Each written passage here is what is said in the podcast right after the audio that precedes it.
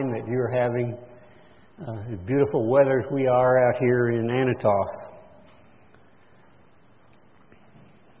When I look at uh, history and, and, and working where I've been working and uh, getting conversation with some of the people, um, they talk about uh, mankind setting up utopia. I don't think that's possible, but there are people throughout history have have strived toward bringing in utopia. I can remember back during the Second World War. I'm that old.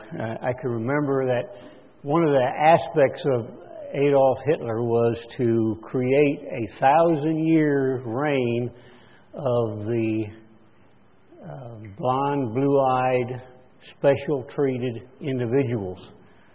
But we see that that never worked out. Uh, before that, there have been kings uh, in the past in the scriptures who have wanted to rule the world, and that never worked out.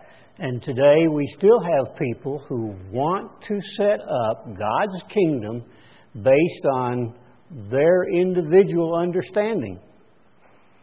And will that work? Can it work?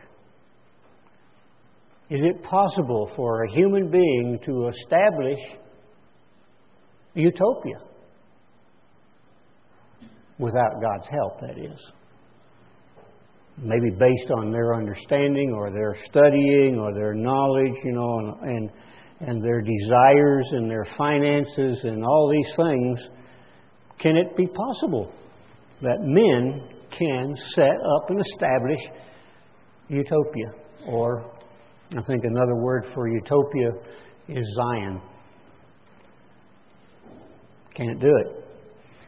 Let's turn to Romans 1, and I'm going to read this from the New King James Version and see what really God has to think about man ruling Let's start in verse 18. Romans 1, verse 18. For the wrath of God is revealed from heaven against all ungodliness and unrighteousness of men who suppress the truth in unrighteousness.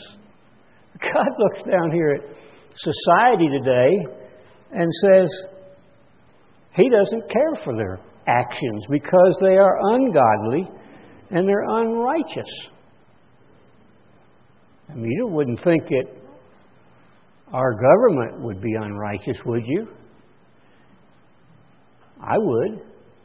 I can look back at Waco and tell us there was a group of people wanting to develop a, you know, kind of a, a small utopian society. It bucked the government.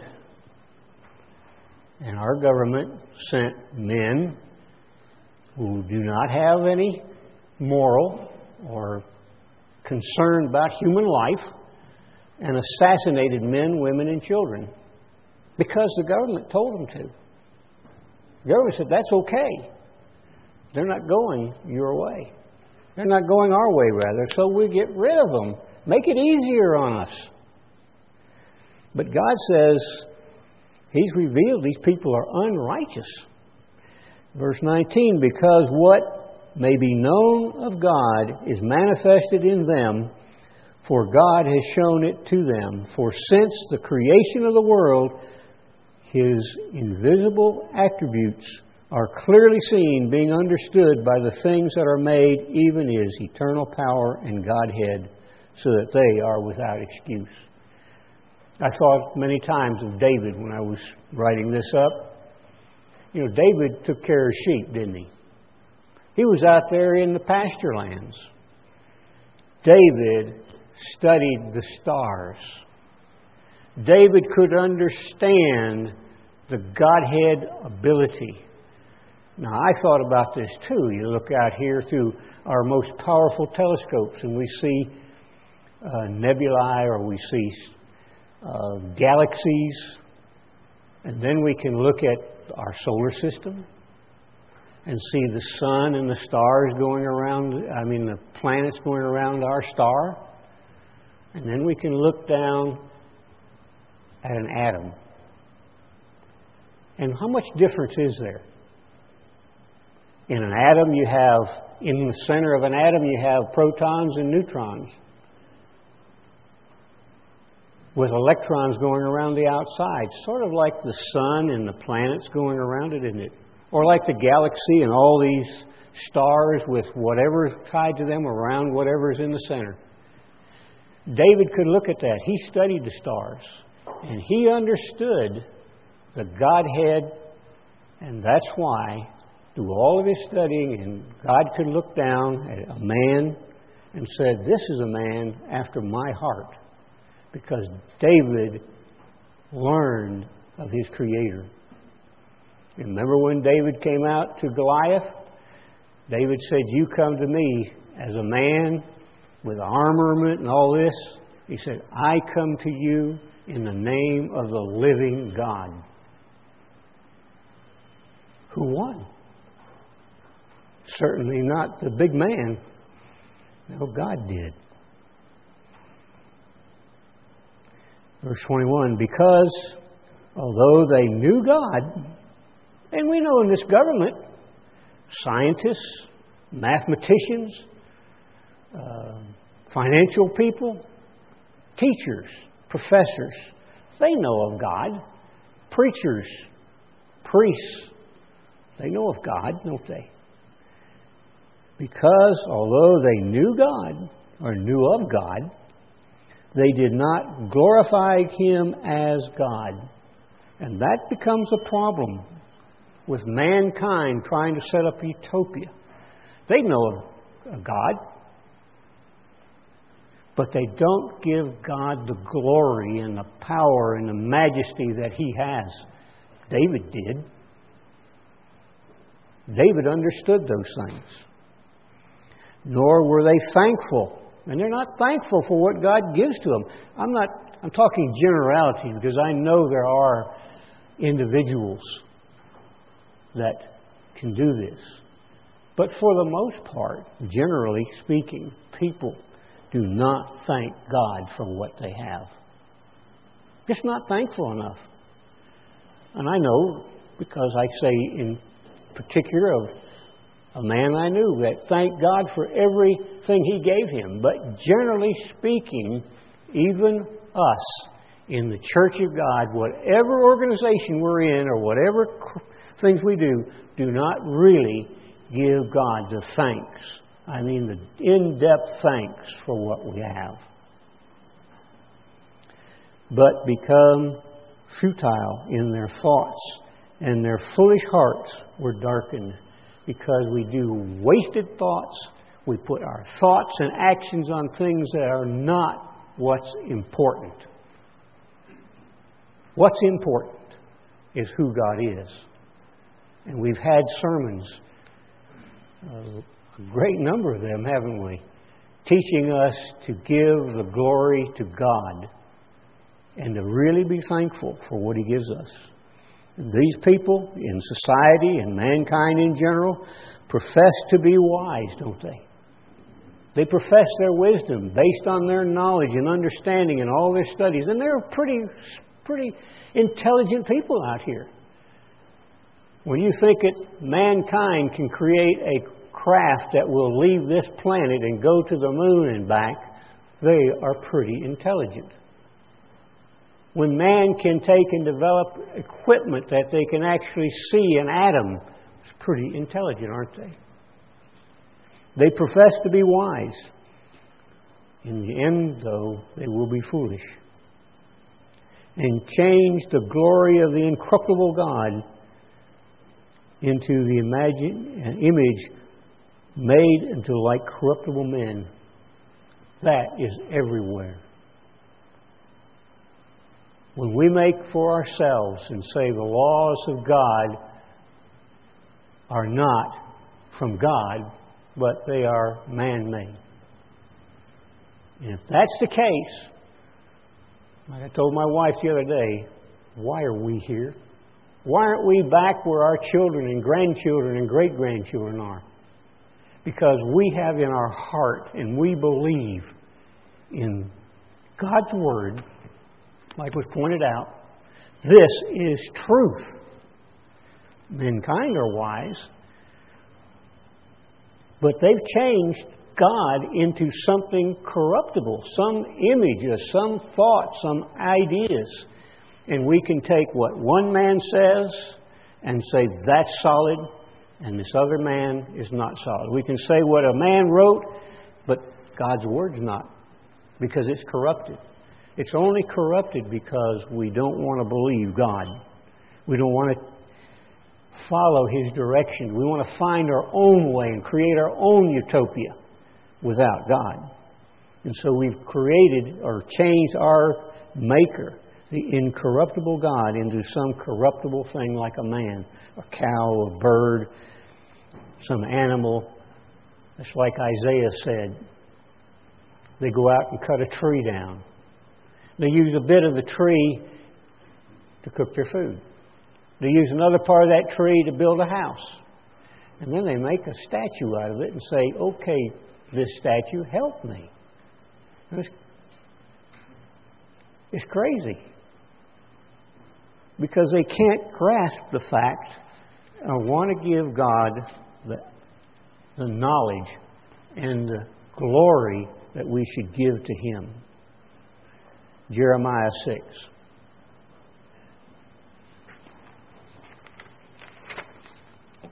Mankind trying to establish utopia cannot do it.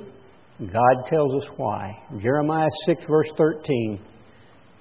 For from the least of them, even to the greatest of them, everyone is given to covetousness.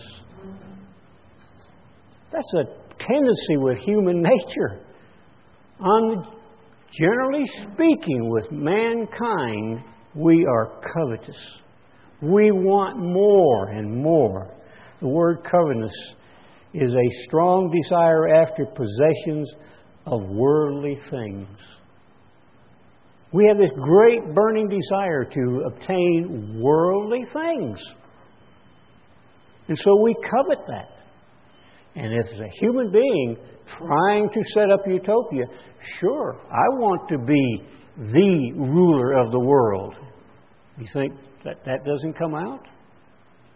Whatever king that you read in the scriptures, whatever king you find in history, had the same idea. I want to be number one. Where'd that start? It started a long time back, didn't it? Before mankind, really. It started back when God created a being, gave that being beauty and knowledge and wisdom and everything. Who decided, after who knows how long, that that wasn't good enough. I want to be the creator. I want to be number one. So it started back when Halel went across, as Daryl pointed out many years ago, as Halel crossed that sea of glass and could see himself and see his beauty and all these things and got to thinking about that. That's what human beings do too, don't they? They think of, well, I'm not a bad looking guy. I'm not an unintelligent person. I've got all this talent and all this stuff. I want to be number one. So it started back a long time before mankind. And covetousness was a problem that Halel had. He coveted what God had, and it was something he couldn't have. In Ephesians 5, we'll go back to Jeremiah here in a moment. In Ephesians 5 5 tells us, For this we know that no whoremonger, nor unclean person, nor covetous man who is an idolater has any inheritance in the kingdom of Christ and the Father. You, get that? If you covet something, as Halel did, as mankind has through history, God says you are an idolater. And no idolater can ever be a part of God's kingdom. He's already put up with that. Let no man deceive you. Verse 6 with vain words, for because of these things comes the wrath of God upon the children of disobedience. God's going to bring His wrath on mankind. I was told this past week that a loving God would not kill millions or billions of people. Why wouldn't He? Would He want them to stay around and be covetous, be idolaters, setting up their own things, wanting to rule instead of Him? I think the person said this doesn't really know God, doesn't understand what God has got in mind. So he tells us there in verse 6 not to let men deceive you. Men can steal your dream. We all ought to have a dream of the kingdom of God. We all had a picture like Abraham did he looked forward to a city not built by human beings, but by God. Is that what your vision is? Do you see that? There are dream stealers out there. People that have a lot of moxie, if you want to call it, or force that can twist and turn you and cause you to fall short of that dream that you should have of being a part of the kingdom of God. And so God tells us there through Paul, a servant, not to let yourself be deceived by vain words. And a lot of times it's vanity that causes these people because I have got the knowledge more than you do. I am better than you are. Well, I look out there and I say, I see every human being having the same problem. We all have to breathe air. We all have to eat food. We all have to get rid of the waste. And we all put our clothes on, our pants on, or whatever, one leg at a time. And we all are going to die. So, vain words sometimes that you can't prove can destroy your vision of what God has in it. So he tells us, don't let that happen. For become, uh, vain words, for because of these things comes the wrath of God upon the children of disobedience. God is going to bring destruction. He tells you right there. Be not you therefore partakers with them. Don't get involved in those things because they cannot give you eternal life, no matter what they might say or how much knowledge. As you pointed out in the sermonette, it is your responsibility, not another person's, to prove God's Word. It is your responsibility to study. You can have teachers that are knowledgeable and I find in my short life that most of the people that go to college come out are backing what the professor told them. And you find out in school, if you challenge what the professor has to say or a teacher, you probably find yourself on the outside. It happens in the church too, brethren. It'll happen here in the church. If in most of God's church, wherever they are, if you challenge the speaker, the print, the, uh, the uh, teacher, you probably find yourself on the outside. Now, I've found that our pastor might get frustrated with you for a little bit, but he will take the challenge and study those things. And if there's something new and something he doesn't understand, he spends the time. But I've been there. I've been down that road like many of you. If you challenge and you see it proved in the Scripture different, you'll be put outside. So don't let anybody steal your dream. your dream of being a part of the family of God, being there in the city. For you were sometimes in darkness. Know, each one of us at one time did not understand God or know God. So we were in darkness, but now you are in the light of the eternal.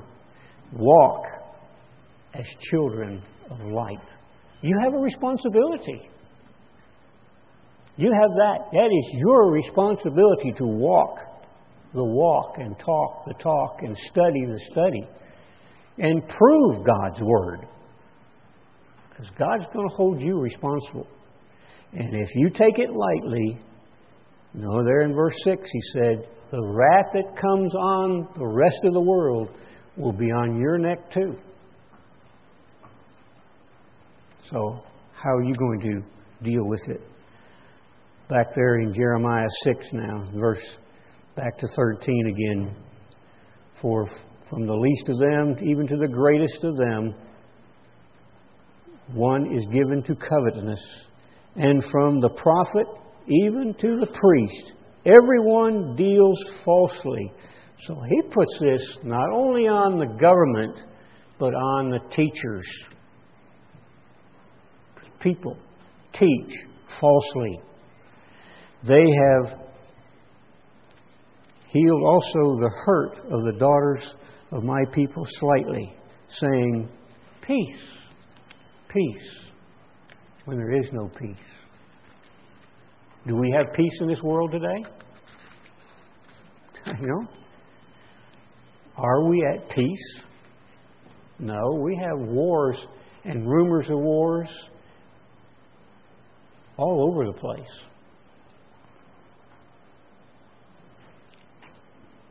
Let's go to James 4 and mostly going through James 4 because it's for us.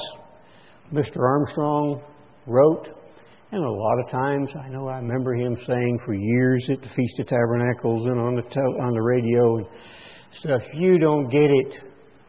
You don't see it. How many of us sat back to say, see what? Well, Mr. Armstrong kept telling us, we to study, prove it, search it out. But we didn't. Here in James 4, verse 1 From whence comes wars and fightings among you? Why is this world in such a chaotic problem? Why do we have problems in the church? Why did the church fall apart?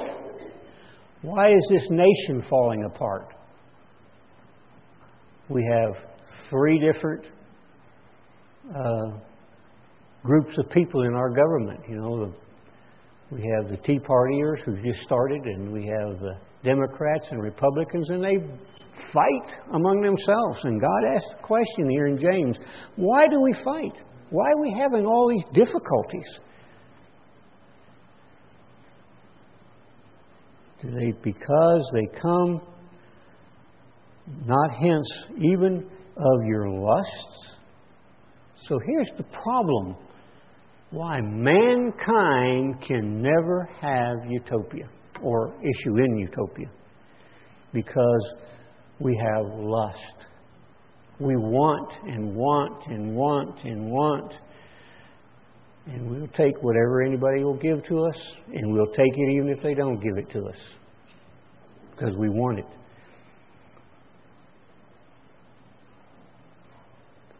Because of your lust that war in your members, the desire that our body can never be completely taken care of. John warns the church in 1 John. Keep your finger there in James 4.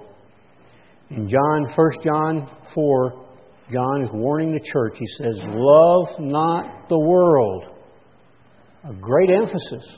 Don't put your love and trust in this world. It's only temporary.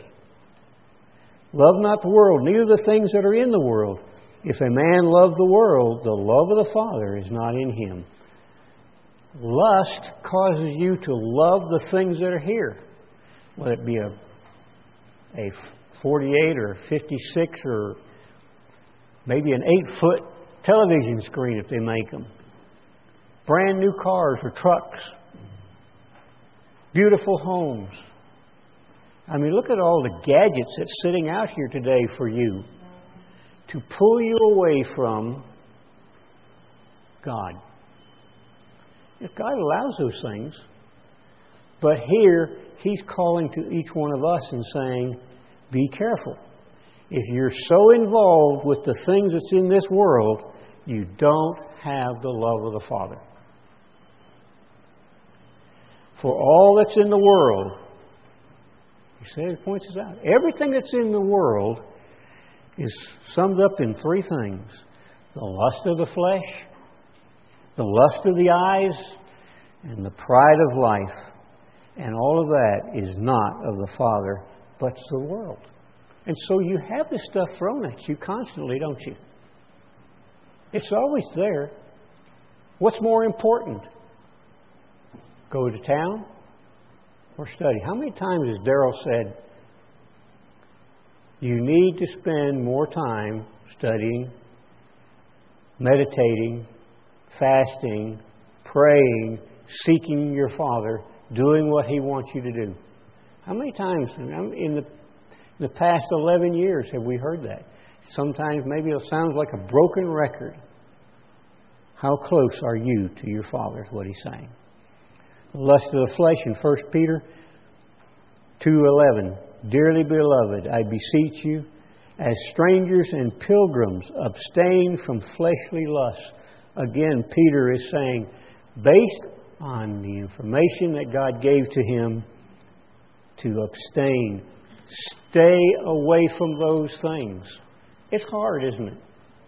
We live in a society that has all kinds of motivations or ways to get into your mind television, radio, TV, I mean, uh, movies, uh, ads in magazines, and just being around people. Going into the stores. You know, you go into a, to Walmart and you notice they'll put stands in certain places to attract your attention. Man, you need to have this. Or if you don't have it, why, why don't you have it? To abstain from fleshly lusts which war against your soul, war against your spirit. They try to pull you away, to entertain. We live in an entertainment society. 1 Corinthians 10, verse 1. 1 Corinthians 10 1. Moreover, brethren, I would not that you should be ignorant how that all our fathers were under the cloud and passed through the sea, and were all baptized unto Moses in the cloud and in the sea, and did all eat the same spiritual meat. He's talking about our forefathers who had Christ right there with them. They had the same spiritual meat and did drink the same spiritual drink, for they drank of the rock that followed them, and that rock was Christ. No matter what people say, the scriptures point out that Christ was the God that was there with them in that cloud, that led them, that taught them. But with many of them, God was not well pleased, for they were, were overthrown in the wilderness. And now these things that happened to the people.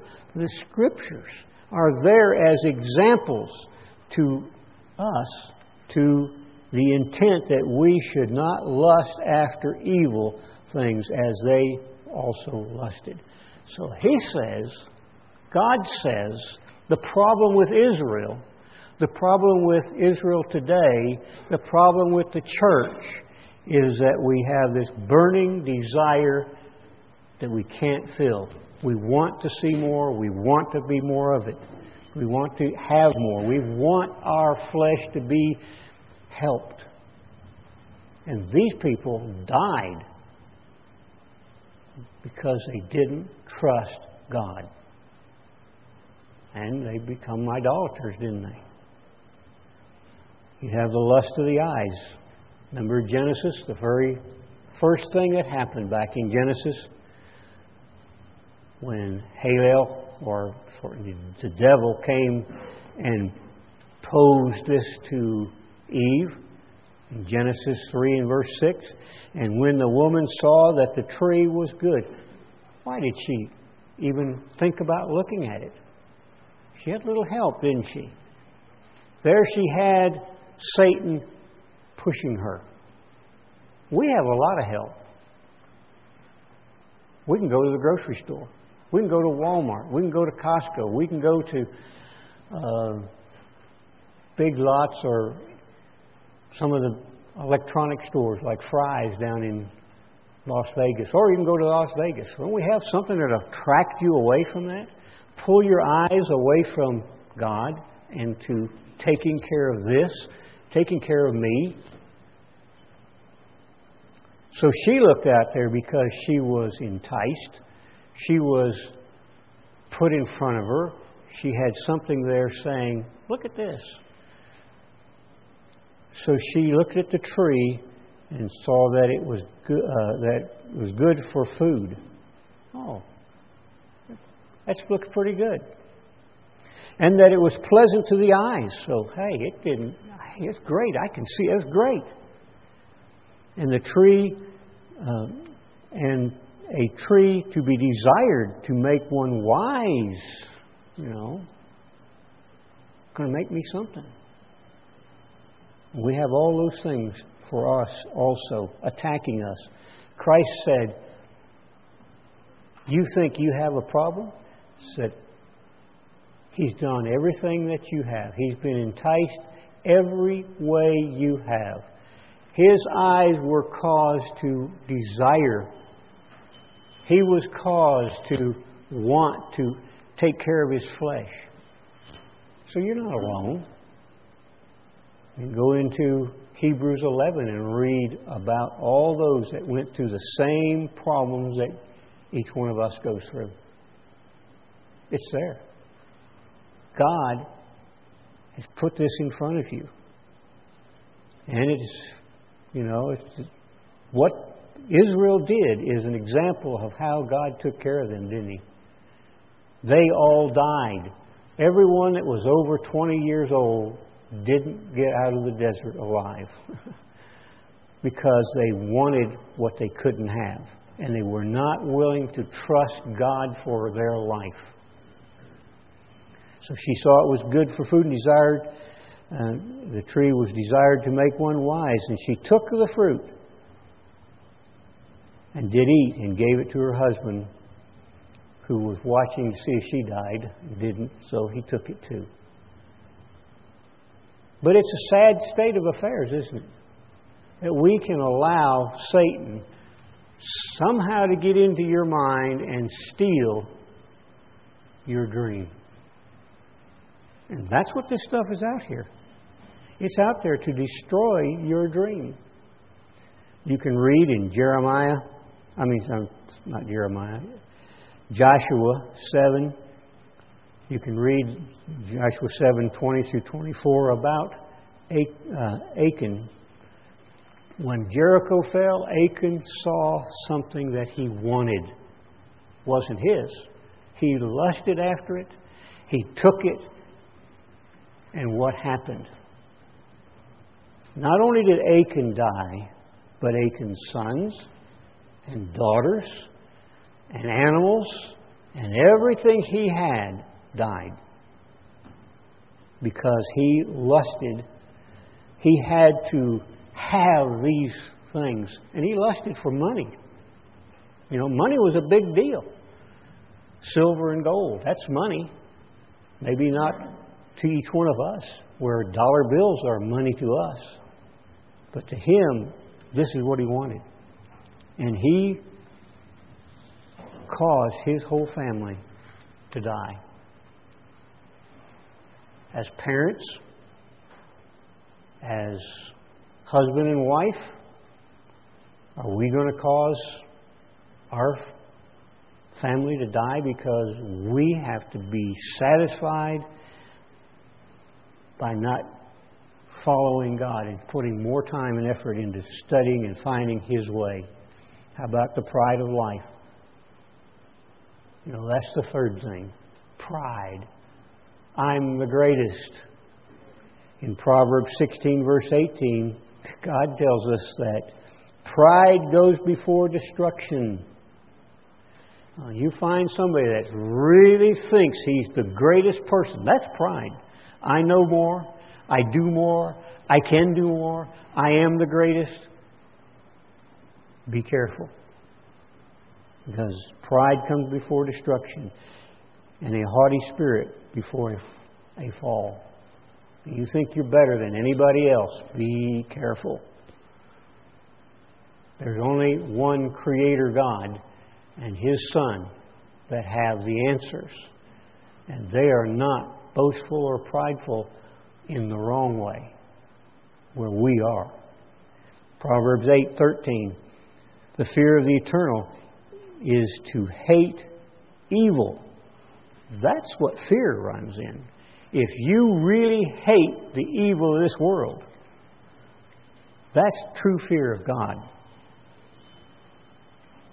Pride and arrogancy and the evil way and the forward mouth, God says, I hate that. You want to be hated by God? Let that be your part. Let that be your pride. Proverbs 11, verse 2. When pride comes, then comes shame. Oh, you might think, well, I'm the greatest, but, you know, in my life, I've seen people who I thought were relatively knowledgeable, and I see them make the same mistakes as anybody else, as another human being, maybe not in their expertise, but when it comes down to general living, their pride brings them to shame and goes around sometimes, comes around. So if you think that you're great and you put somebody else down, your pride will bring you to shame. But with the lowly is wisdom. So those that are humble and lowly comes wisdom. Again in Proverbs 29 23, a man's pride shall bring him low, but honor shall uphold the humble in spirit. So if you're truly seeking God, truly being humble and truthful, and trying to find God's way of life, then you're going to have honor, godly honor. Obadiah 3 and 4. Obadiah 3 and 4. This is only one chapter, verse 3 and 4. The pride of your heart has deceived you. So when we have pride, we're deceiving ourselves, God's saying. You have dwelled in the cliffs of the rocks whose habitation is high, that says to the heart, Who shall bring me down to the ground? prideful person sits up there and thinks, I'm the greatest. Who can bring me down? And though you exalt yourself as the eagle, and though you set your nest among the stars, hence will you bring you down, said God. God's going to stop all that stuff. Let's go back to James now, back to James 4. See we can't get through all of James 4 here. James 4, verse 2. You lust and have not. So we have all these desires, and you know, one thing you can't buy is love. Oh, I remember going to a uh, was a uh, pro, you know program where they try to sell you the business. The guy says, "Money can get you anything. It can get you love. Can it? Can it get you real love?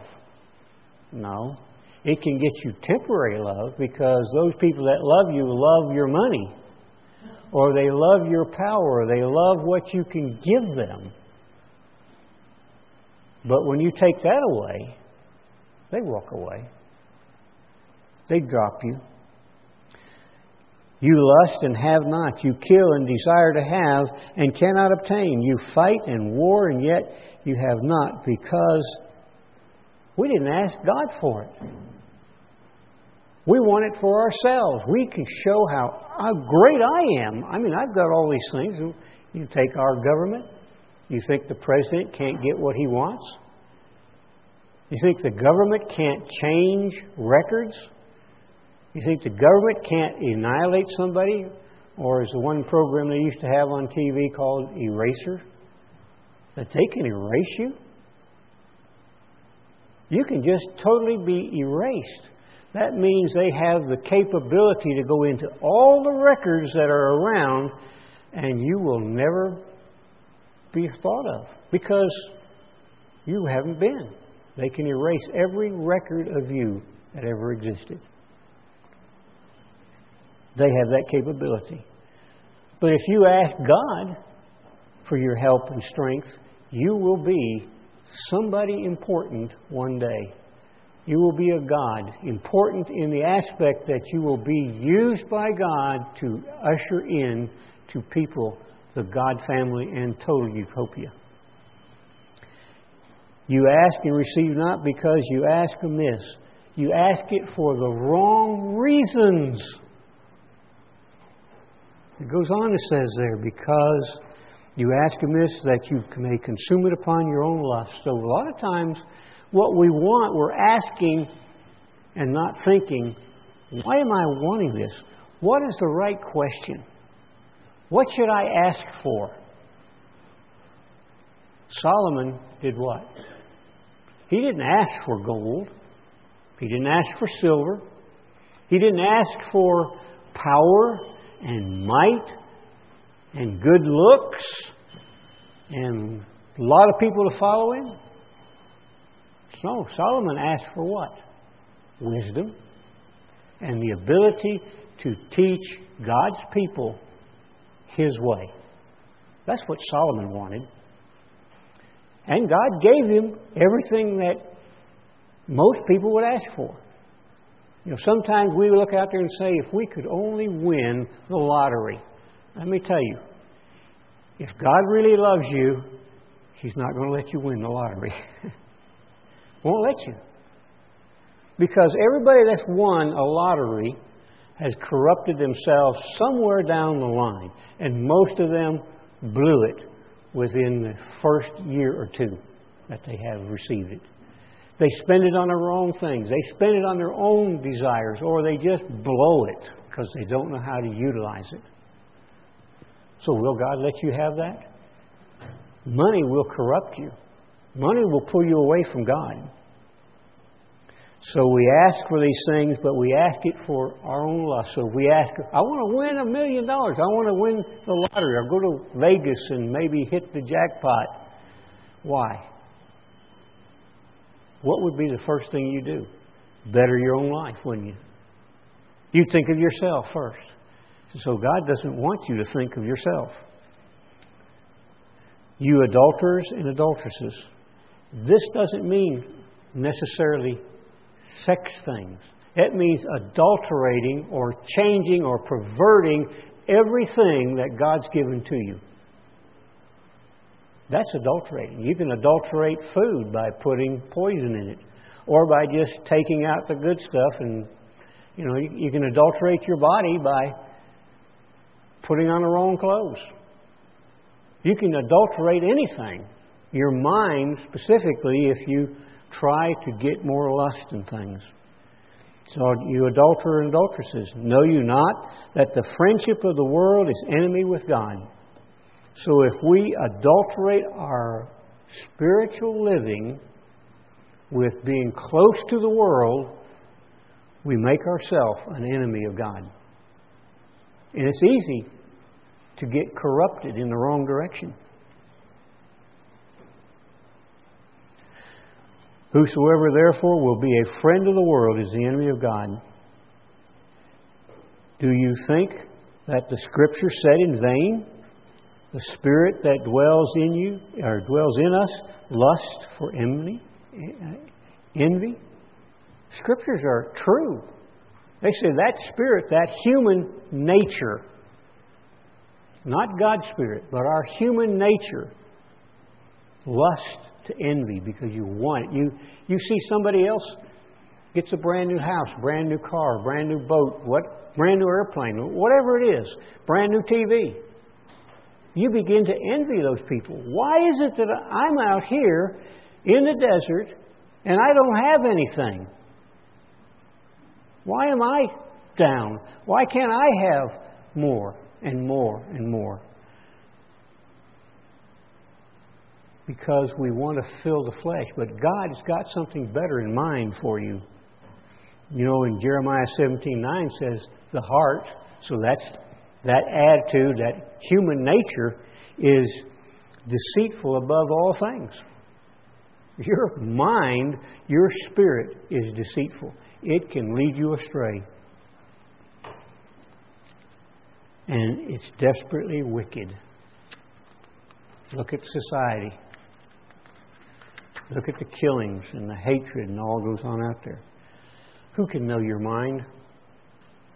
You can if you stay close to God. Verse 6 of James. But he gives more grace, wherefore he said, or God says, resist the proud. Or God, uh, wherefore he said, God resists the proud, but gives grace to the humble. So he wants you to bend your knees, get down and say, Yes, Father. Yes, Sir. Yes, Christ. To be like David, who thought, who meditated, who looked at, who studied God's way of life. And then God can maybe say to you, You're a person after God's own heart. Submit yourself there to God. Resist the devil. Devil's temptations. Remember what he did to Eve. Somehow he was able to make Eve look at that tree, do whatever he had to say, and you know, he built it big, and Eve was able to look at that tree and say, Yeah, that's something I need to have.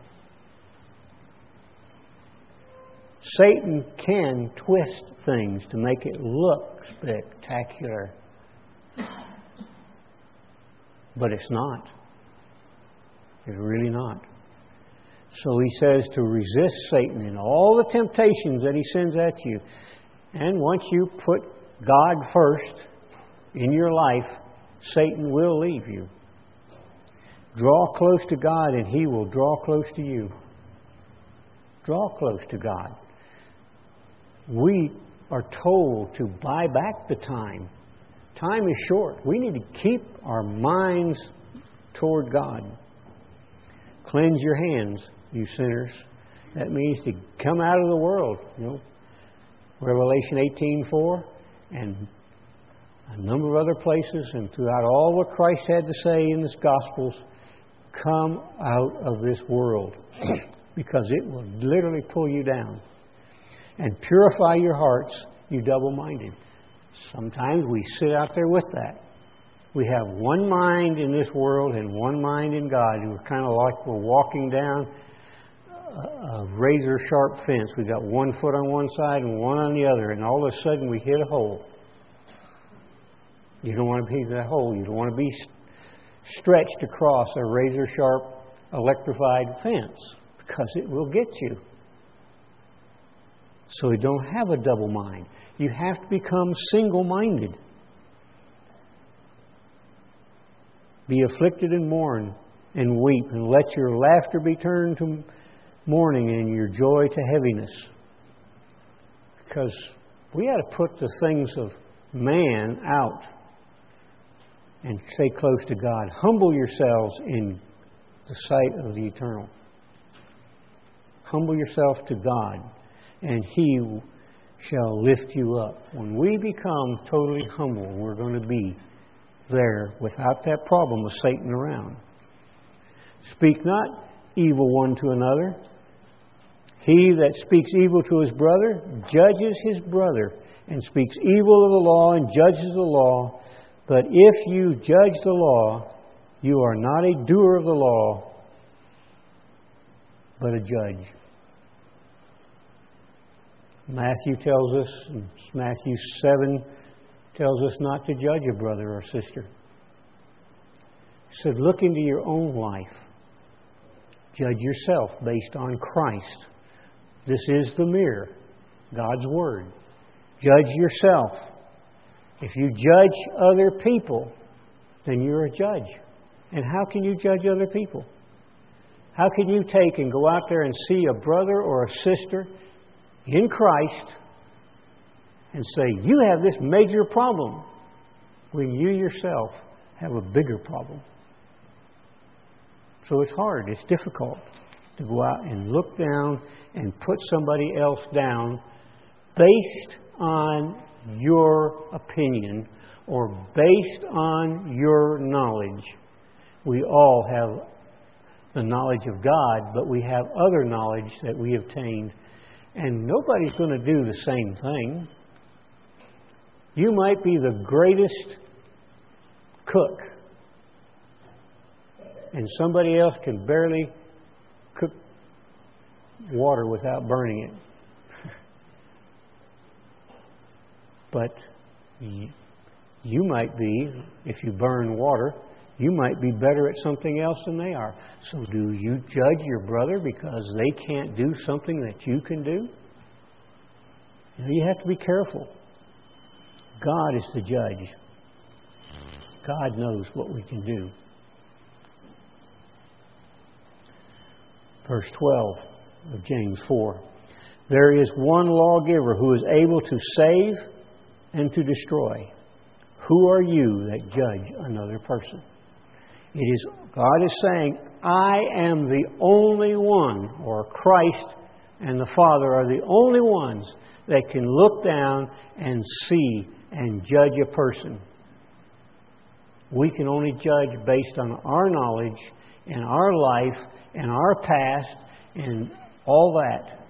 We can't look at another person and know what's up in his head. But we do that too often. We judge each other based on our knowledge and our way and what we can do, and that they can't do it like I do it.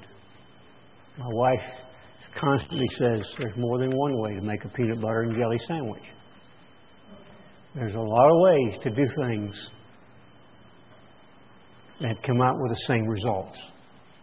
So, to judge another person is the wrong thing to do. Go to now you that say today or tomorrow we will go to such a city and continue there a year and buy and sell and get great gains. I was just told this week uh, some people that I knew over here in Leeds,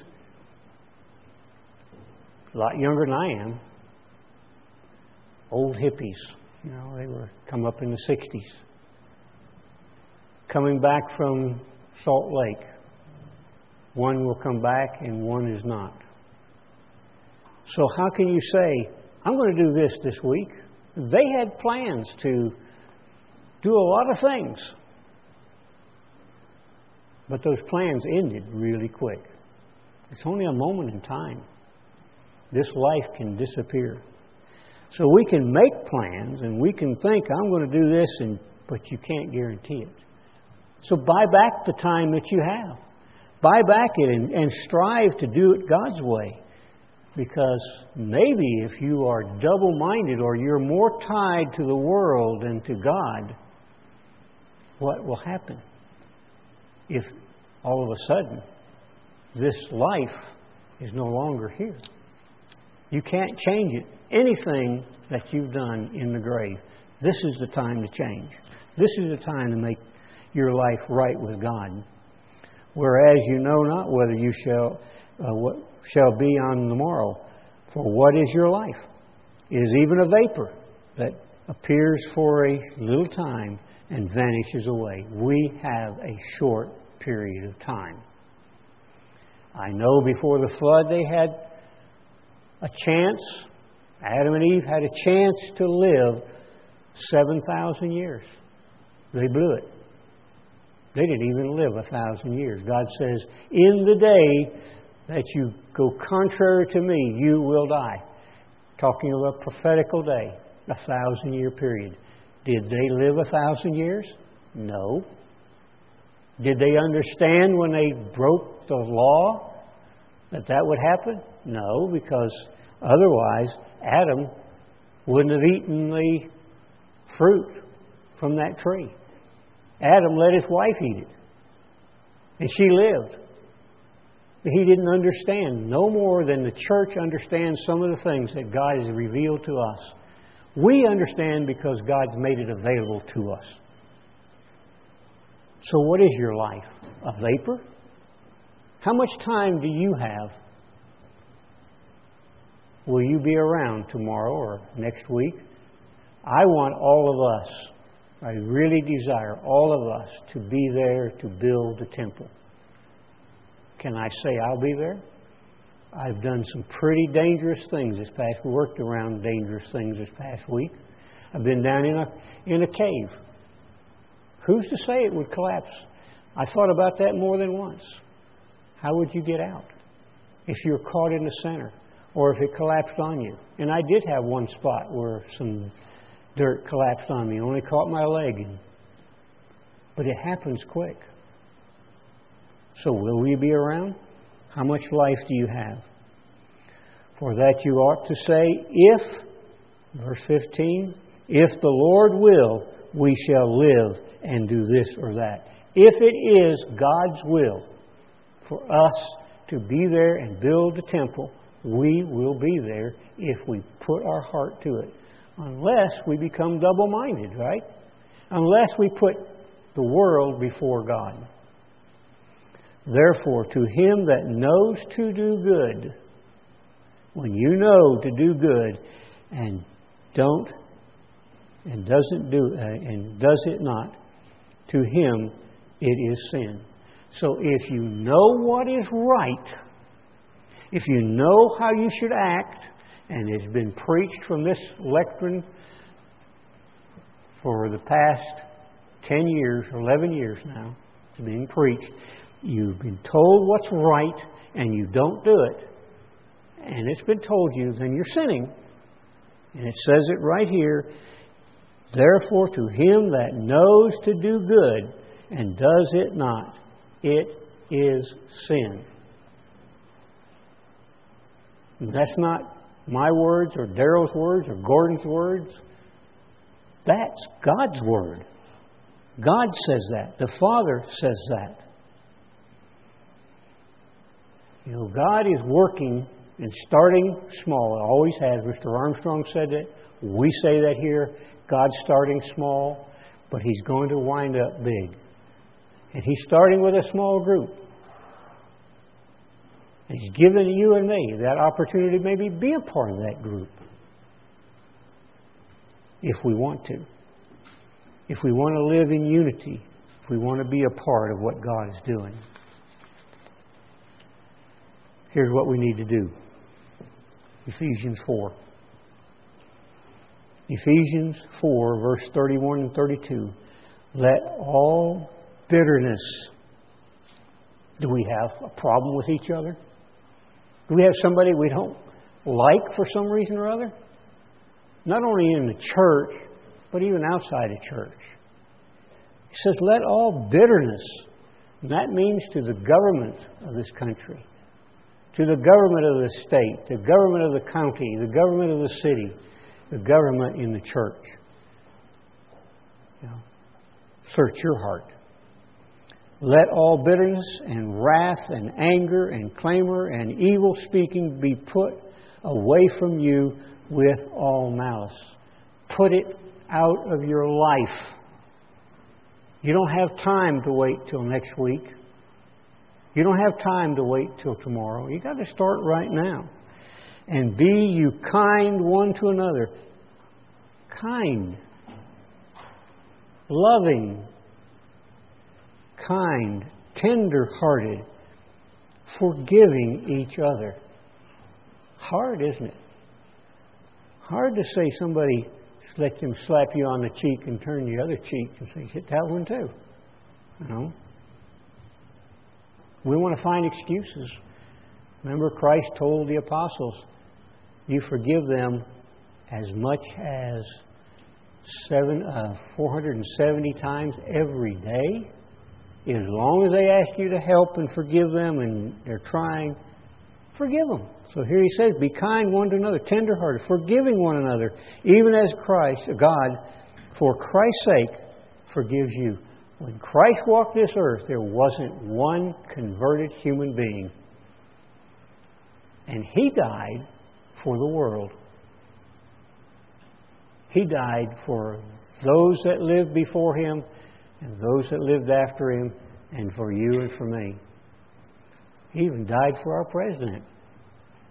He even died for those in his cabinet and those that would go out there and assassinate somebody because they got an order to do that.